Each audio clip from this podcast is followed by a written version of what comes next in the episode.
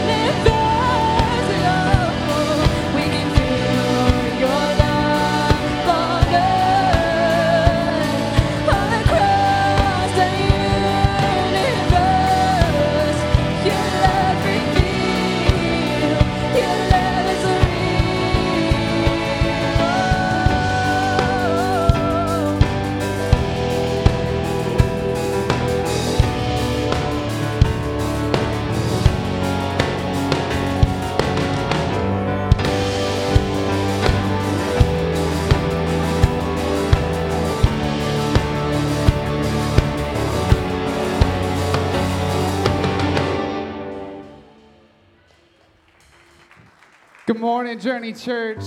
My name is Chase, and today is a special Sunday. And it's not because the Patriots are playing, because I don't watch football. Today is Communion Sunday. Once a month, the first Sunday of every month, we get a second to celebrate communion.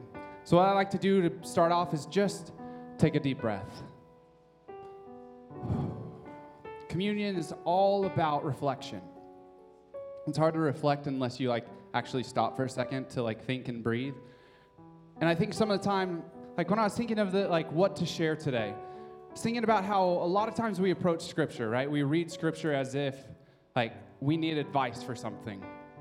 So we go to the scripture and say, like, what does scripture say about this? Which is awesome. That's great. Did you know if someone gives you advice, what they're really telling you is, you suck in this area and I need to help you out. That's what advice is. I mean, some of you guys' minds are blown right now. Like when someone gives you advice, they're telling you, you're kind of terrible at this. So here's some advice. I think that's why we like approach scripture so weird and feel so beaten up all the time because there's all of these things that we just suck at. Do you know scripture isn't just about good advice or even primarily?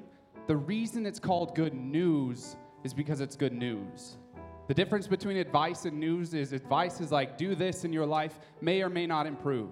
News is, there's something that has happened that the world will never be the same again. And that thing was Jesus came to earth and he died because we could not get it together. Because we could never be good enough. He died on our behalf. So today, what we get to do, there are four tables in, in this room, all in the corners. Over the course of the next couple of songs, what I'd encourage you to do, if you call Jesus your Lord, if you call yourself a Christian, I'd encourage you to take these songs to reflect. Where am I falling short? What needs to be changed? How can I be grateful, not only on Sunday mornings, but through my entire life for what God has done on my behalf, what Jesus did on my behalf? So I'd encourage you guys take a second, breathe, think, reflect. Jesus' goodness that he died on your behalf to restore relationship. So why don't you guys pray with me? I thank you, Lord God, for today. I thank you, God, for what you have done on our behalf, that we could not get it together, that we could not make ourselves good enough that there is no advice in this world that was going to cure the human problem, that we are broken and without hope, and yet you made a way. Thank you, Jesus, for coming and dying on our behalf. Thank you for restoring relationship and hope and love. Thank you for doing what we couldn't. Praise you and I thank you. Amen.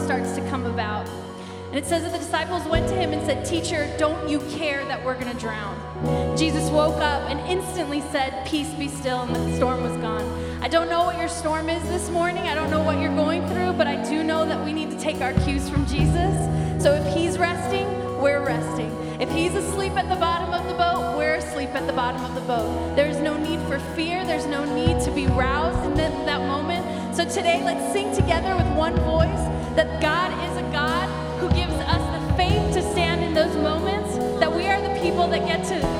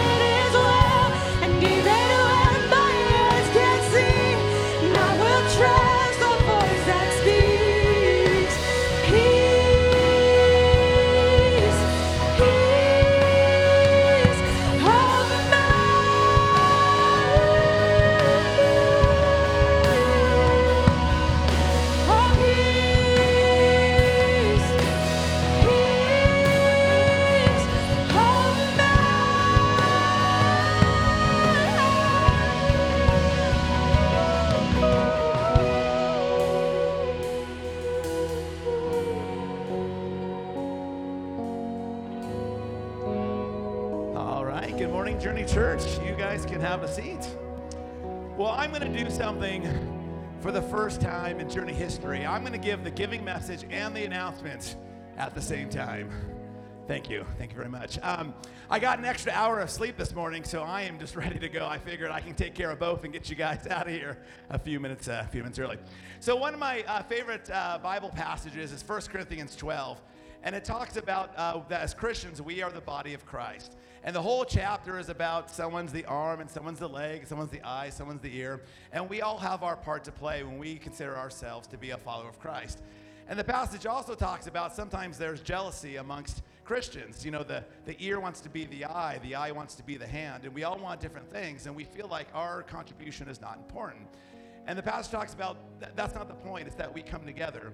So you might be sitting there going, you know, I'm, I'm not the pastor, I'm not the one that gets to preach the sermon, or I'm not the one that gets to lead everybody in worship, or I'm not the one that gets to give the giving message and the announcements at the same time. That's not, that's not me, somebody else gets to do that.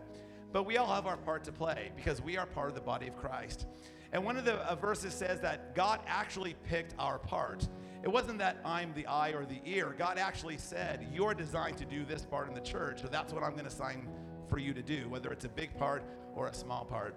And I think a lot of times we think about during uh, the giving, the tithe, we think, you know, my, my money's not going to go anywhere.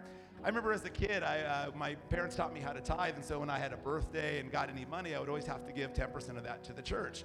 And I remember one time giving just a couple dollars, two, three dollars into the offering plate, and my thought was, that could have bought me a bag of candy. I mean, that's that's three dollars. What is the church going to do with this three dollars? I could do a lot with that three dollars, but what is the church going to do? And I realized that's that really wasn't the point. And so when I give my tithe now, that thankfully is more than three dollars.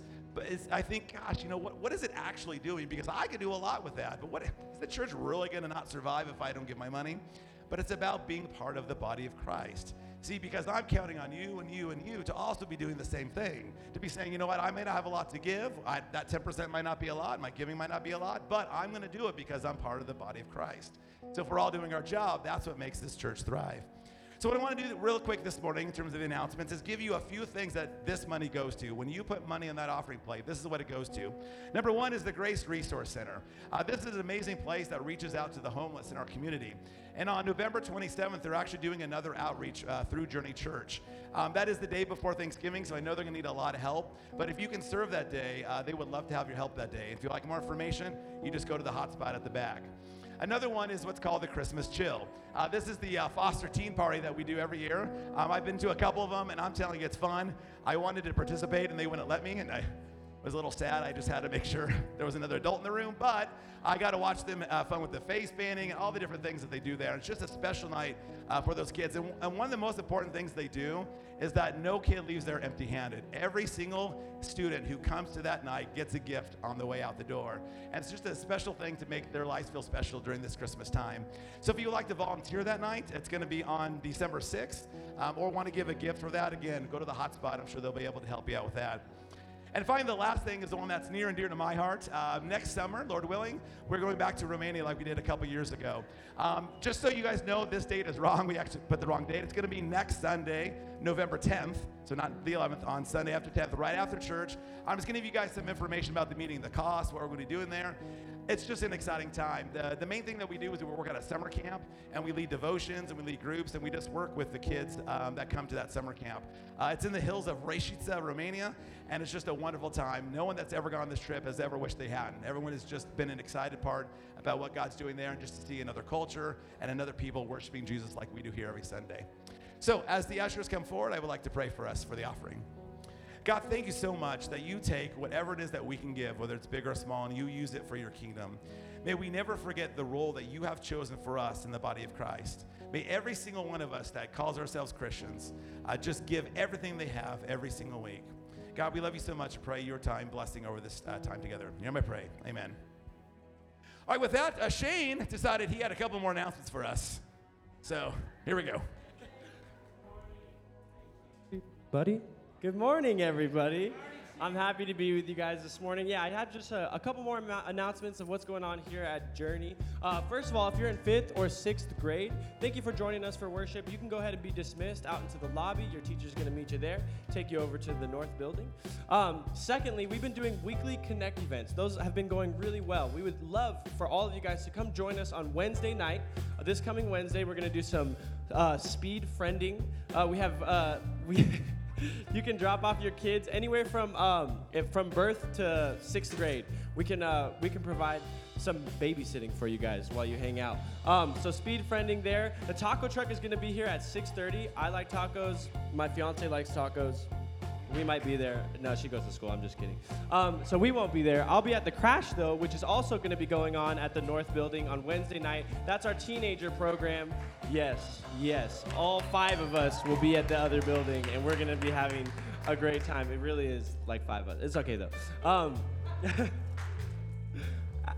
the Moms on Purpose or Moms of Purpose are going to be having a movie night coming up this Friday. Um, we, they're hosting a movie night for you guys. So if you, uh, it's a girls' night. So gentlemen, sorry, you can't go. It's a girls' night out, November 8th. It's gonna be a movie night where they're gonna be viewing The War Room. I personally have never seen that movie, but it sounds really cool. I don't know what it's about, but it's War Room. Um, if you, this is uh, this is a special announcement. My uh, this one of my final announcements is gonna be for the Barbarian Circle. If you're part of the Barbarian Circle, you are gonna be having a Barbarian feast that you can have the ability to participate in. It's going to be on December 7th.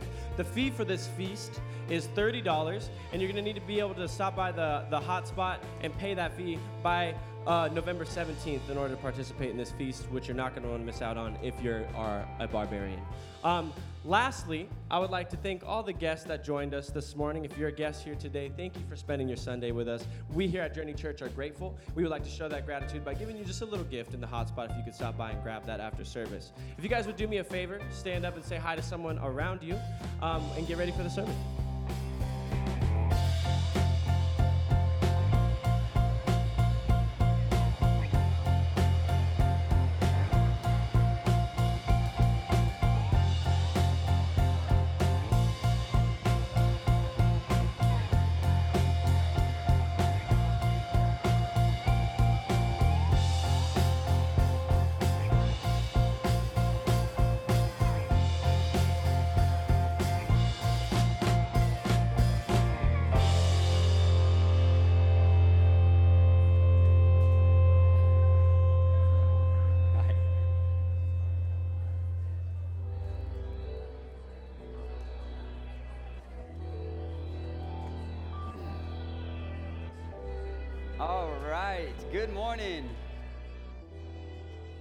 How's everybody's November going?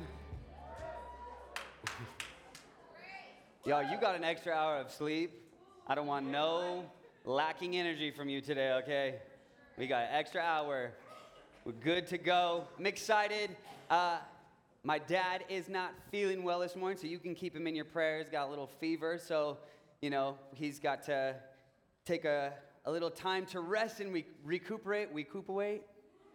Um, but the year is pretty much over. I mean, I don't know about you, but this is about the time where you blink, you have Thanksgiving, you blink again, it's Christmas, and then you blink, and it is 2020, and you maybe didn't remember New Year's.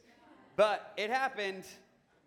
And I looked back, and so I, as we're talking about this series, and, or we're not in a series, but we're going to just be talking today from what God's been put on my heart. But as I've been thinking about the series that we've gone through over the last number of seasons and this over this year, it's been really crazy because I look at it. Um, we started out with one uh, called The Healthy Me, moved into one called Bottled Up, and um, we just continued on. We had we did a Let It Be series and The Way, and, and a couple other really great ones in between. But it's been crazy to see this theme of what God has been doing in our church, what He's been doing here. Um, and it's been so, uh, it's been so focused on the internal. Uh, it's a removal of just like going through the motions and what to do necessarily to be a good Christian. And, and it starts taking this step into looking within and what's going on and, and what, uh, what, what He has for us and what this is really all about. Because you know, churches are, I don't know if you know this, but churches in a lot of ways are declining. It's not really that popular. Because we live in a day and age that people don't necessarily want to be told what is right or wrong and what's good or bad because the church has done a poor job in the past of not exploiting that or using that to their own advantage. So people are like, I'll take, I'll figure that out on my own, thanks. The Bible becomes a great kind of like guidebook but it could be, you know, connected to any other number of, of self help books or books that we see as really helpful. So, where we're at today and what I feel like God's been showing me is just we're going to talk about sight today. We're going to talk about seeing. Where's my folks with 2020 vision? You got good eyesight. I see you. Some of you are bitter because that's not you. You can hear me, but you can't see me. That's okay. Love you all the same.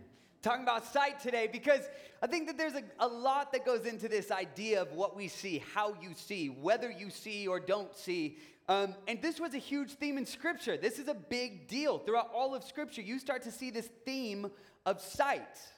It's talked about a lot. Um, and I feel like recently God's given me a lot of opportunity because there's a difference between seeing and seeing.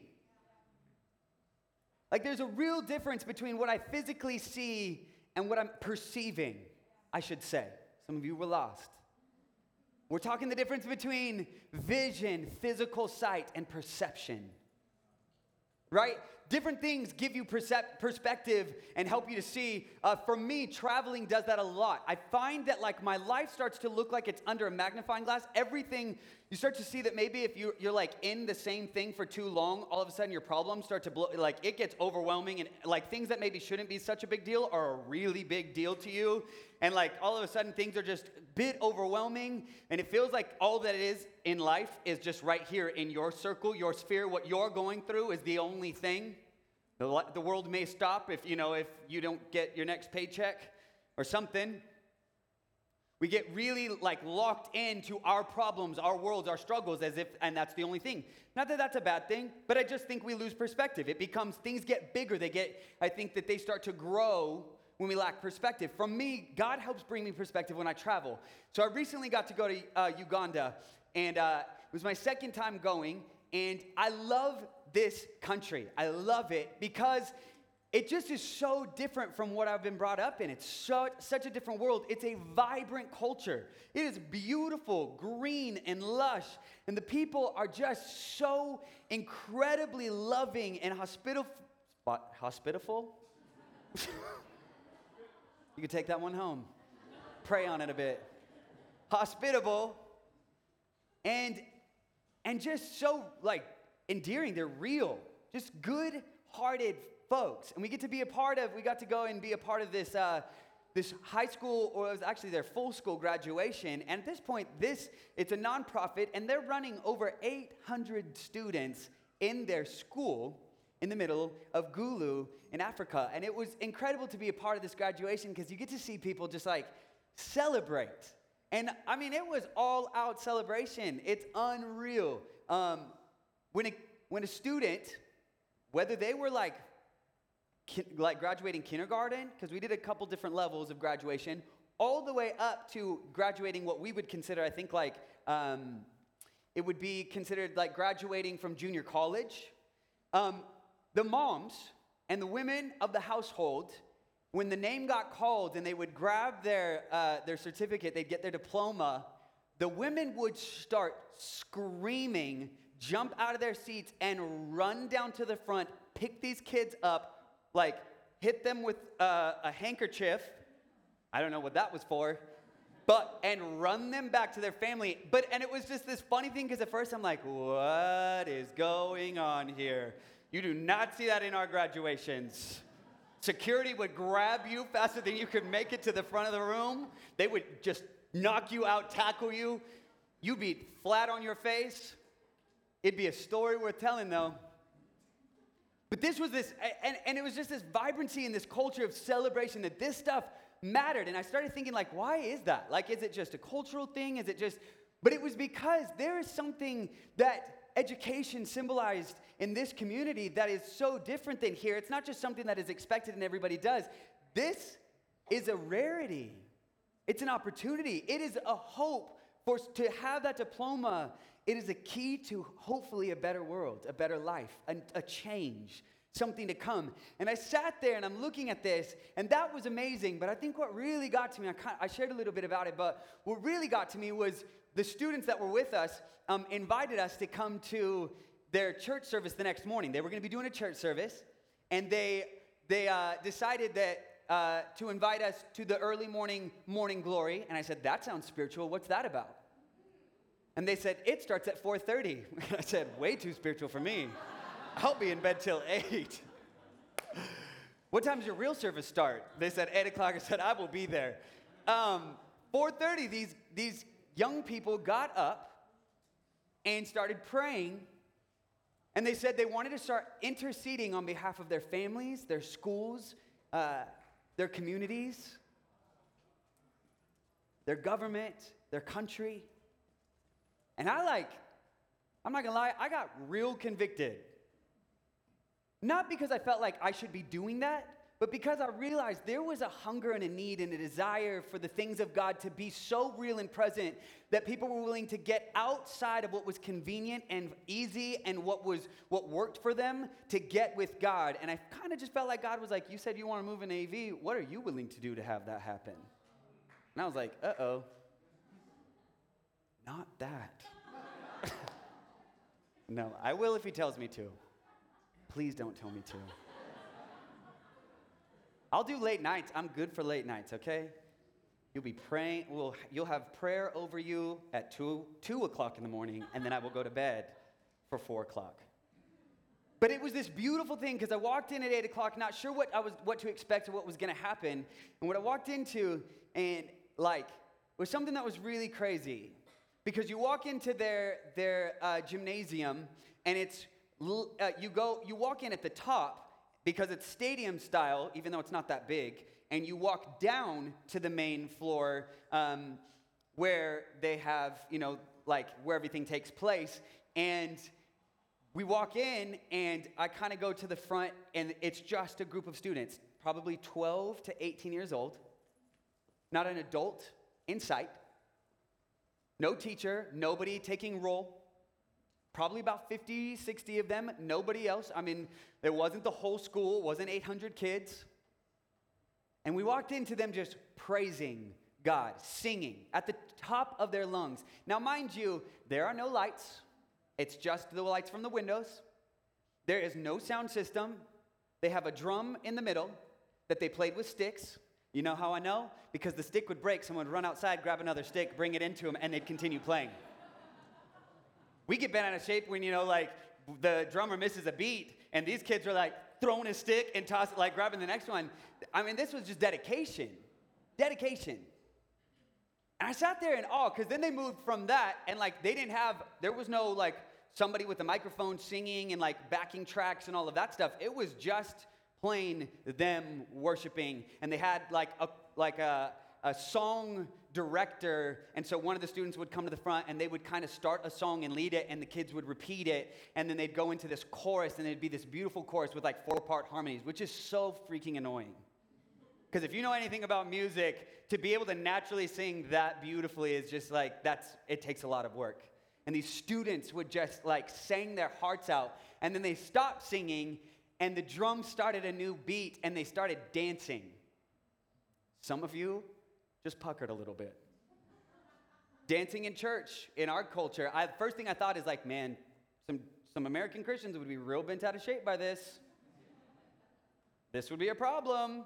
I mean, they weren't bumping and grinding or anything. I know that's what you're picturing. You know the last wedding you went to. But this was this was something completely different. Somebody just like the singing would start out doing some kind of movement and everybody else would follow. But it was a total act of praise. They did it with their eyes closed and they did it with these huge smiles on their faces. And I just sat there and I could not help but feel the heartbeat of God, just like his smile, just so overjoyed by these young people, so in love with him. They didn't care.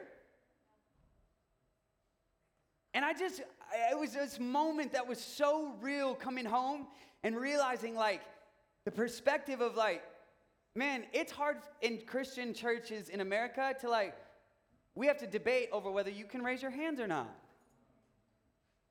Is that a distraction? Is that just about you? Or is that your, your form of worship to God? You close your eyes. You know, what is this really all about? If I sing, am I like, we get insecure about it or we get weird about it. And it's like, well, I'm not a singer, so I don't do that. I'm like, well, but that's not the point, really, because it's really about worship is just the overflow of a heart that says, God, you have done it, and you deserve all I have.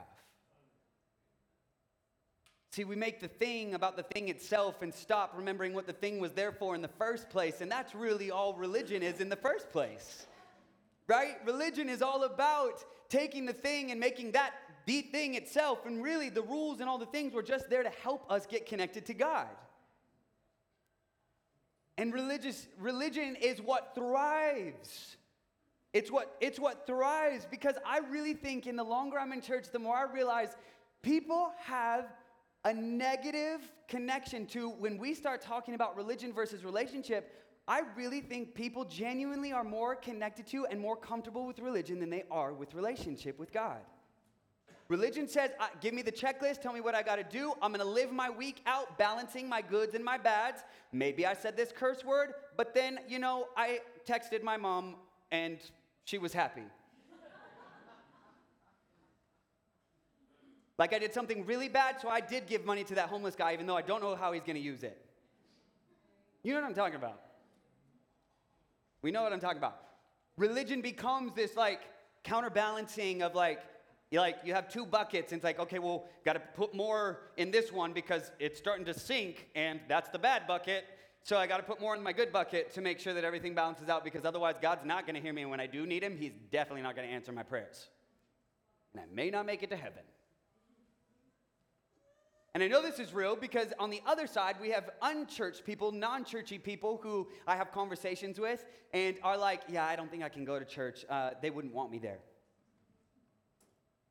I hear that. I literally, you'd be shocked about how many times I hear that. I hear that all the time. Yeah, they wouldn't want me there. And I think it's so interesting because we've become addicted to religion, and in a weird way, we have come full circle to living out outside of the, maybe some of the sacrificial system, a lot of the ways that the temple did church in the back in the past. And Jesus is, uh, I think, Jesus inviting us into the church is something that, like, we get caught back into religion so quickly that we don't even realize that we've done it. Sight becomes what we see suddenly is about what rules you're following, how well you're doing in it, how we keep track, and we like how many times you did you go to church this month? For those of you who said one, you kind of hang your head down low, a little embarrassed, but I have good reasons. Other church people are judging you. Haven't seen you in a while. like that's their welcome. And that how, if that's motivating, thank you. You know, like what, what do you say to that? You haven't been here for a while. We love that one. Religion is what I think is what we've been talking about all year long. God is inviting us into something other than. It is a personal relationship. But I think the thing is, is re- religious people get a bad rep. At the same time, Pharisees get a really bad rep. Did you know in religious, in, in, or in this day and age, when these letters were being written and before Jesus came on the scene, Pharisees weren't the bad guys, they were the heroes of the faith. Pharisees were trying to get the culture and the community back on track with God because God was not going to come and save them and bring the Messiah who was supposed to save them from the Romans until they got their act together and they started following the law and they separated themselves. They became a holy nation. Holy means set apart. They wanted to be a holy nation. They had to be set apart. So these religious leaders began to learn the scriptures and pore over them to begin to learn the rules so that they could get in a place that was observing how God wanted them to live, so that God would be pleased. He would send their Messiah and that they would be free. The problem is, the rules became an end in themselves, and they became so dedicated to those that they lost sight of everything else. And when Jesus stepped on the scene, it got real complicated real fast.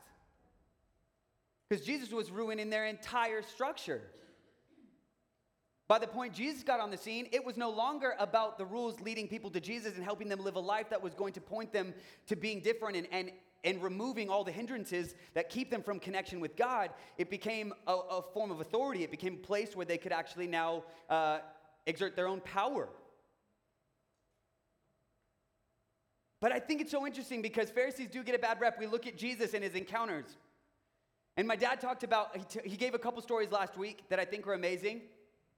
One was he talked about the woman who, uh, who just barged into this Pharisee's house that Jesus was having dinner at, recognized he was having dinner at a Pharisee's house, first and foremost. I had a friend who pointed that out to me. But the second thing is, she comes up to him as he's lounging and eating dinner, starts crying over his feet, wiping them with her like her tears, and she has her whole alabaster jar and all of this stuff. And it's this like moment, it's this beautiful moment.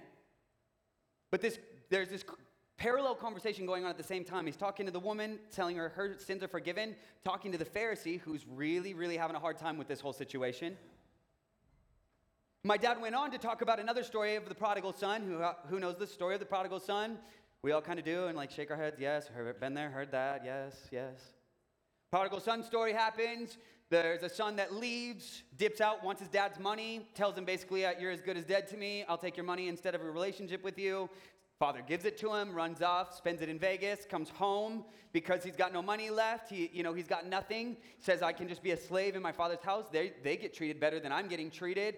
Comes home, father runs out to him, loves on him, like wraps his, his coat around him, puts a ring on his finger, celebrates him. The older brother really struggles with this.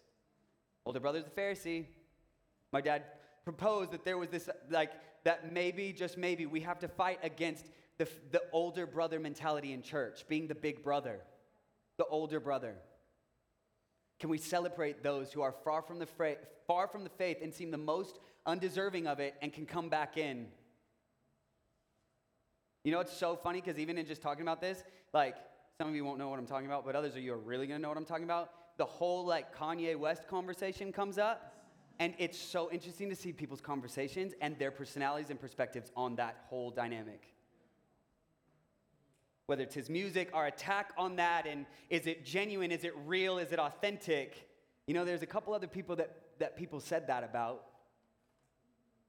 One was the name of Saul. You know him as Paul. I want to talk about him a little bit today. Uh, Acts 9, 1 through 19 says this. This is a story about Saul. I don't have it on the screens, so you can either pull it up on your Bibles or you can listen intently. Meanwhile, Saul was uttering threats with every breath and was eager to kill the Lord's followers. What? See, so he went to the high priest. He requested letters addressed to the synagogues in Damascus asking for their cooperation in the arrest of any followers of the way. We just got done in our Way series. He found there. He wanted to bring them, both men and women, back to Jerusalem in chains.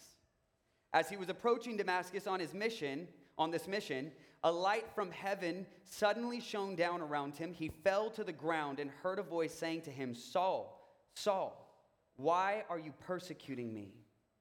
Who are you, Lord? Saul asked. And the voice replied, I am Jesus, the one you are persecuting. Now get up and go into the city, and you will be told what to do. I think this is so interesting. So, Saul, first encounter we have with him is just a couple chapters before. Uh, a man named Stephen just gets murdered for his faith.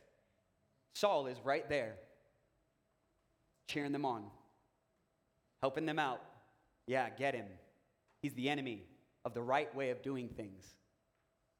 He's the enemy of the right way of doing things. If that ain't religious thinking, I don't know what is. Our way. Our way.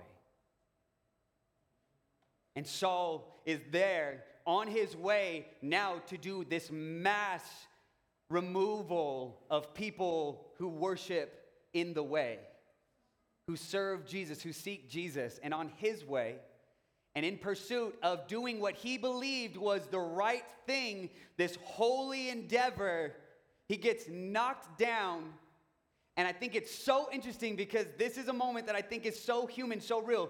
Recognize we're talking about real people here because Saul later turned Paul, now writes letters that you read. If you read your New Testament, you're reading letters that this man, Paul, wrote. We're not talking about some idea, some cool story of a guy that, like, you know, maybe or maybe didn't exist. This is not an issue of existence. This is a man who was a real life man, who had real life ambitions, and who really thought he was doing the, real, the right thing. And this man sat there, and this is what he said Jesus, he got he heard a voice saying to him saul saul why are you persecuting me and his response is something that is so intriguing to me he says who are you lord Someone who had been in the church his entire life, someone who had been doing the right things, doing all the observe, like observing the law and doing all the right stuff. When Jesus actually spoke to him, he didn't even recognize his voice. Who are you? I wonder how many of us are so used to doing the things and going through the things and sitting in services and hearing the thing and doing what you got to do and I know that church struggles with this because y'all, don't mean to call anybody out, but we get bent out of shape when somebody takes our seat on Sunday mornings. Somebody takes your seat, you're ready to leave the church. You are up in arms. I hate this church. All the chaos everywhere. Which, why can people just know their seats and their places? I'm telling you, we get bent out of shape real quickly. It's easy to do, and it's, and it's a joke, but it's kind of a real place, right? Like different things really mess us up on how things should be. What would you have done today if I cleared this all out and was like, I'm gonna take a lesson from what I learned in Africa, we're gonna dance and sing with a drum today? You would leave. You would leave. You would walk out real quickly. Some of you politely would be like, I'm just gonna go to the bathroom. Run to your cars right? We have a way of doing things. I'm not saying that's wrong. I'm not saying that that's wrong. I'm just saying we've got to be aware of at what point that takes precedence over what we are here for in the first place. What is this is really about in the first place? This moment, Saul, who thinks he is really doing the right thing, is encountering Jesus and, and finds himself saying, Who are you? Scares me to think that people who've been in church a long time, when it came down to actually encountering Jesus, would be so far removed from even recognizing him. I would say I'm like, I would fear that for myself. I like I want to know that I know Jesus. The voice replied, I am Jesus, the one you are persecuting. Now get up and go to, into the city, and you will be told what you must do. When the men with Saul stood speechless, for they heard the sound of someone's voice, but saw no one. Saul picked himself up off the ground, but when he opened his eyes, he was blind. So his companions led him by the hand to Damascus. He remained there blind for three days and did not eat or drink. I would be freaking out if I opened my eyes and I was suddenly blind and you had no reason for it and you had no clue what to do about it. Who's with me? I depend on my eyes a lot. every time I'm not sleeping.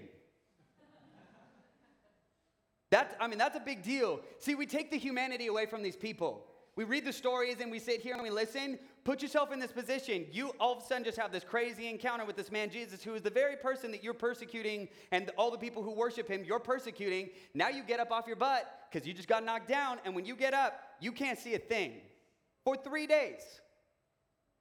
Tell me your life isn't kind of a little messed up. Now, there was a believer in Damascus named Ananias. The Lord spoke to him in a vision, calling, Ananias. Recognize the difference. Ananias. Yes, Lord, he replied. Instantly, Ananias recognizes the voice of God. But it doesn't mean that he likes what he says. Listen to this. The Lord said, Go over to Straight Street to the house of Judas. When you get there, ask for a man from Tarsus named Saul. He is praying to me right now. I have shown him a vision of a man named Ananias coming in and laying hands on him so he can see again. But Lord, exclaimed Ananias, I've heard many people talk about the terrible things this man has done to the believers in Jerusalem. And he is authorized by the leading priest to arrest everyone who calls upon your name. Tell me that you wouldn't agree with him in this moment. You have heard about somebody in your church community dying, being killed for their faith, and the very person who maybe was a, a, huge promoter of that and who has now come on his way to take all Christians and put them in prison, suddenly you're being told to go to him. I love that this is this human moment because I think for those who do seek God and really are listening for his voice, it's not always easy to listen to what he has to say, to execute that. It's not always easy to actually do what he's saying. But the Lord exclaimed to Ananias, I've heard, oh yeah, we already said that. But the Lord said, Go, for, for Saul is my chosen instrument to take my message to the Gentiles and to kings, as well as to the people of Israel, and I will show him how much he must suffer for my name's sake. So Ananias went and found Saul. He laid his hands on him and said, Brother Saul, the Lord Jesus, who appeared to you on the road, has sent me so that you might regain your sight and be filled with the Holy Spirit. Instantly, something like scales fell from Saul's eyes, and he regained his sight. Then he got up and was baptized. Afterward, he ate some food and regained his strength. There is a moment that is really important that we don't miss. Sight is not equating to sight. It is not important that you recognize that Saul had scales on his eyes and then suddenly they came off. It is important that we recognize that throughout Scripture there are blind people who Jesus is making see because it is symbolic of the spiritual awakening that is taking place. There was a religious man who thought that he was fighting for the right things, who was shown to be blind, completely blind, though he could see, and the scales came off and suddenly he was up and getting baptized because he recognized that this was it. This was it. This was the way. This is what he was needing to fight for. It goes on to say he went preaching. Now, this is what I think is intense and I love about this. Because Saul turned Paul has to turn around and now preach to some of the very people that as he makes eye contact with them, he knows, I just put your daughter in prison. Your husband is in a jail cell right now. Yes, you have heard of my legacy that I have uh, that I was a part of murdering Stephen.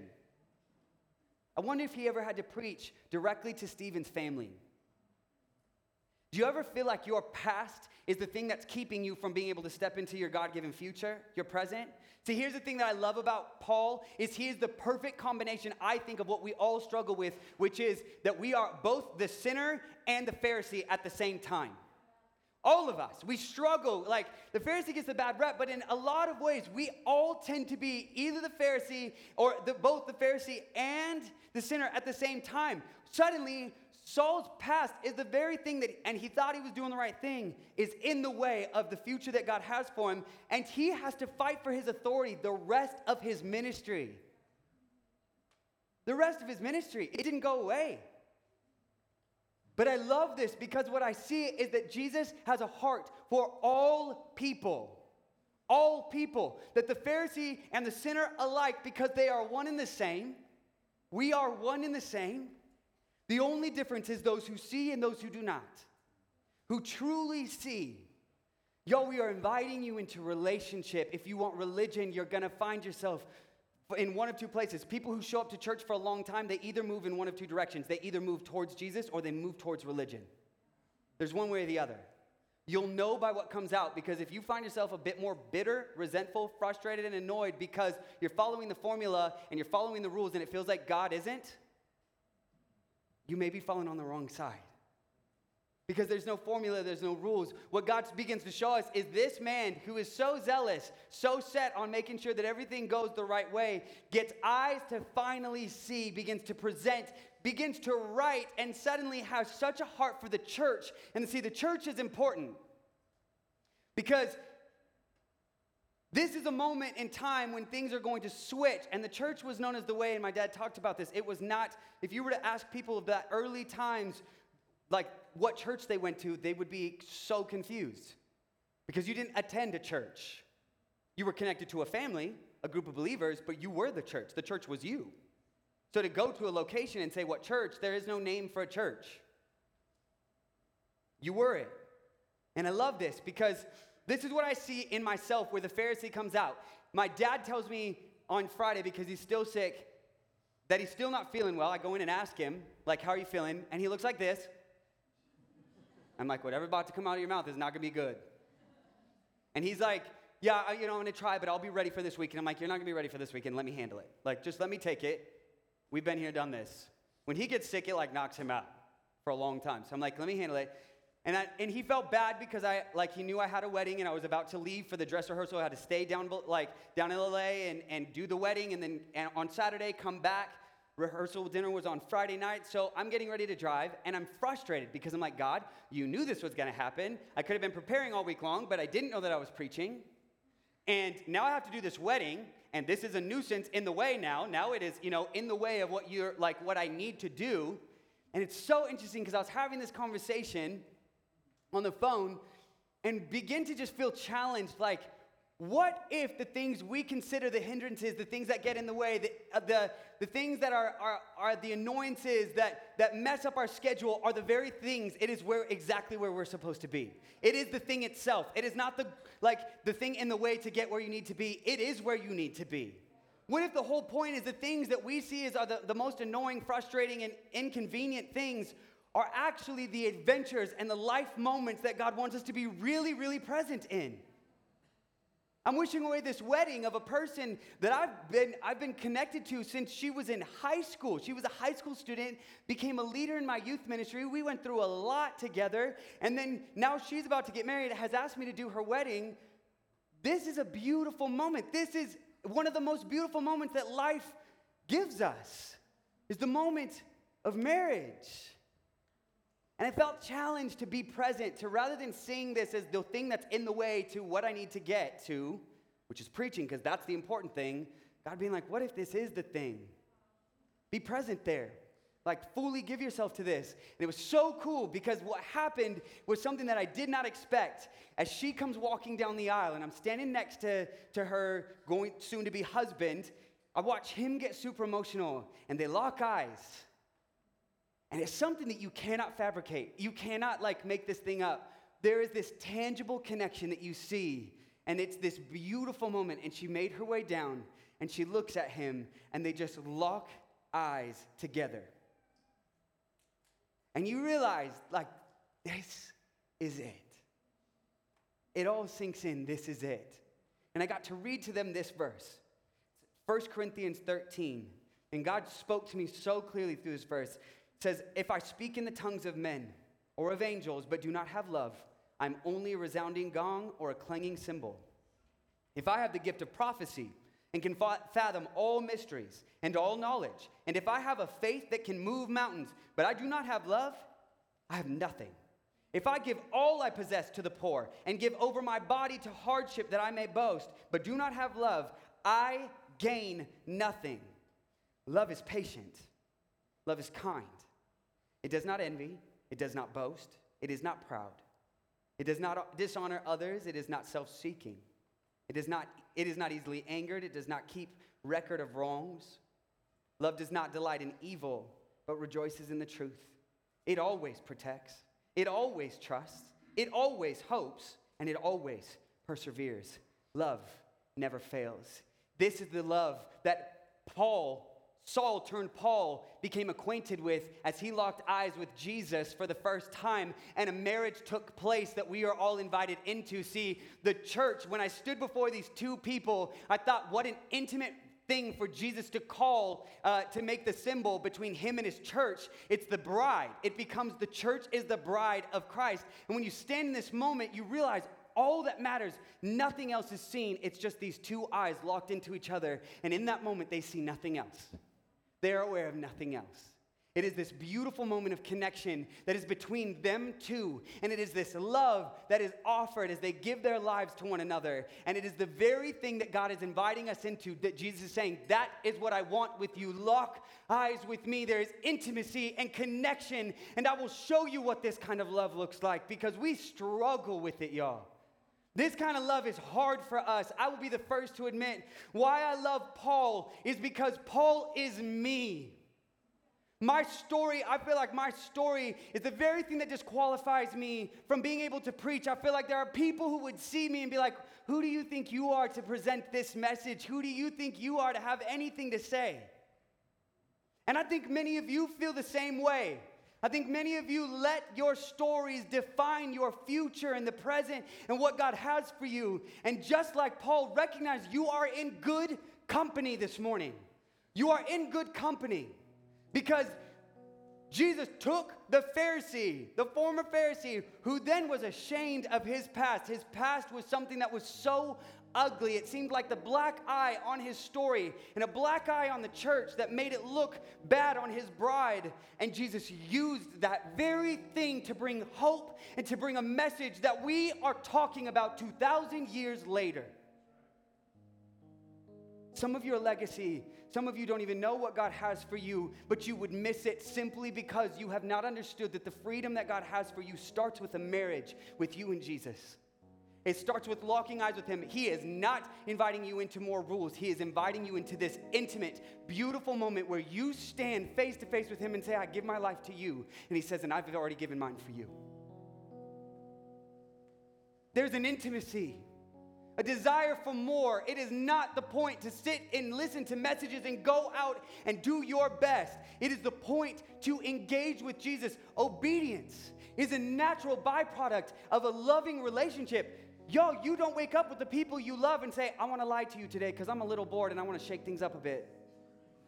I really hope you get you. We have trust issues after this, and we got to work through it for a couple months so that I got some things to work on, you know, because otherwise I'm just gonna be sitting here. I really want to cheat on you today, you know, because I just hope that maybe things will be a bit more interesting. Nobody does that, especially with somebody you love. You don't look at them and say that. We the same thing goes for us. When sin gets in the way, we start to, that becomes a thing that we realize it's not that there's God that's just waiting for you so he can slap you as soon as, and spank you as soon as you get, like, you do something wrong. The whole point is he's like, I love you, and this is getting in the way of us. Creates trust issues. It creates all this, these issues. You start thinking that I'm other than what I am. You start, your perspective shifts. It becomes darkened. The more we give into it, the more our eyes become darkened. I can tell you that from personal experience. The whole point is to lock eyes. Saul becomes Paul, and this is what he says. This is what I'm going to leave you with this morning. Philippians 3 5 through 9. He says, I was circumcised when I was eight days old.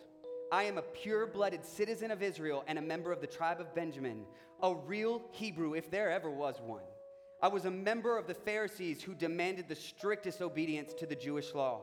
I was so zealous that I harshly persecuted the church. And as for righteousness, I obeyed the law without fault.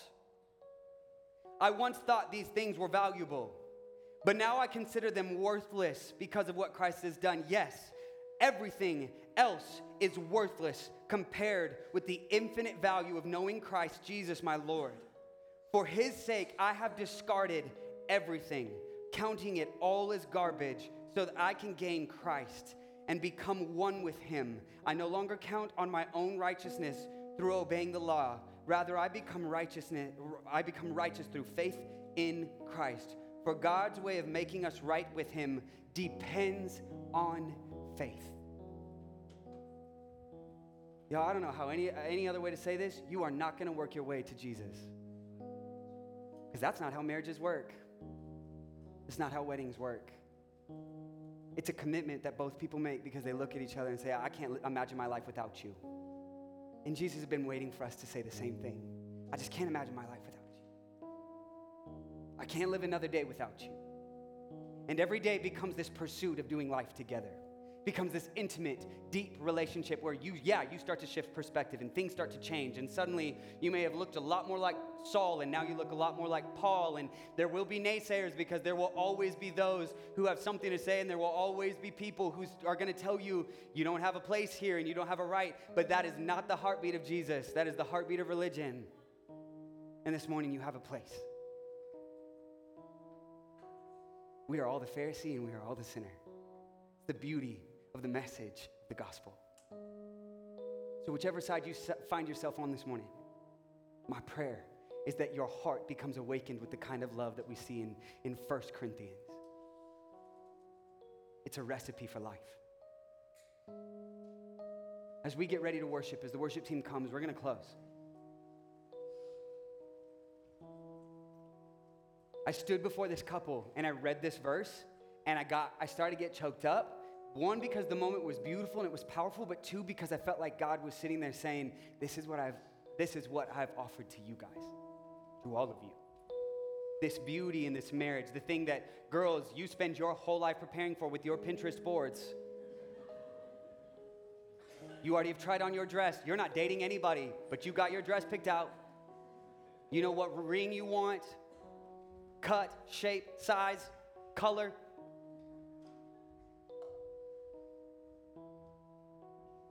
It matters.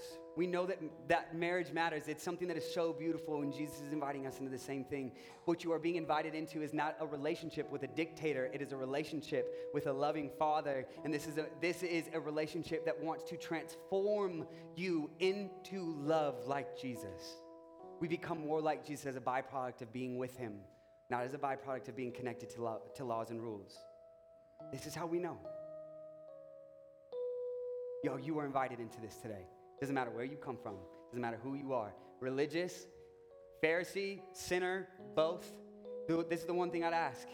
Don't be the other group of people that were there that I didn't name because they don't get named. Because they were the crowd that was there when Jesus was doing big things and it was great and it was cool for them.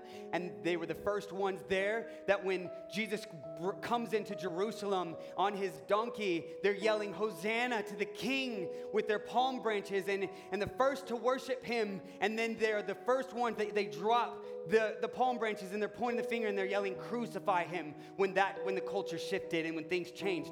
Don't be those people. There's no room in the story for them because they're not even worth naming because they were just those in the crowd who were around and they followed when it was convenient and they disconnected when it wasn't. And churches are full of people who have missed out on what Jesus really has for them because it's safer and easier to take a step back and just to watch. But you miss out. Because one way or the other, at least when you choose a side, the Pharisee or the sinner, Jesus engaged with them both. Everybody else, they're just there, they're just peripheral. Can I encourage you, step in today? Maybe you've been on the, on the, in the crowd. First to be like, ah, this week, yeah, yay, Jesus, my palm branch. And then the next week, crucify him. We're going to worship. And we're going to close. Can I encourage you as we approach this time of worship to engage this differently? It is not about a song. It is not about how it sounds. It is not about how you sing. It is not about this, this moment just to go through the motions. It is about you connecting your heart with God. Maybe yours is like a marriage that is like you become roommates and you're around each other, but there's no connection, there's no relationship, there's no intimacy left, there is nothing left. You vaguely remember those vows that you made, but it, it looks nothing like what you had hoped for. With Jesus, it's as simple as turning right back and facing Him. He invites you right back in. No punishment, no, you're a terrible person, I'm gonna show you. No. It's an open invitation, it's open arms. The kind of love that we're looking for. Let's pray. Jesus, I thank you this morning that there are folks who have come walking through these doors who just needed to hear that you are a God who loves so well, but you love indiscriminately. You love the Pharisee as much as you love the sinner, God, that we are both and each and all of those things. Father, I pray that we would experience the type of intimacy that only comes through a marriage, that we would lock eyes with you, that we would see you, God, and that this would be more meaningful than just, oh yeah, I'm not going to hell anymore, or, or yeah, I, I'm trying to do the right thing, or oh yeah, that this becomes this flourishing, overwhelmingly beautiful, intimate relationship. Jesus, I pray that we would lock eyes with you and that something would be awoken in our hearts. Awake my soul, Lord. Let today be a moment that sparks change because it's what we need. I pray that you would just do what only you can do. Holy Spirit, have your way in this place as we sing this last song and as we worship. Be glorified. Lead us closer to you, Jesus. In your name we pray. Amen. We're going to close with a song. Why don't you stand as we sing?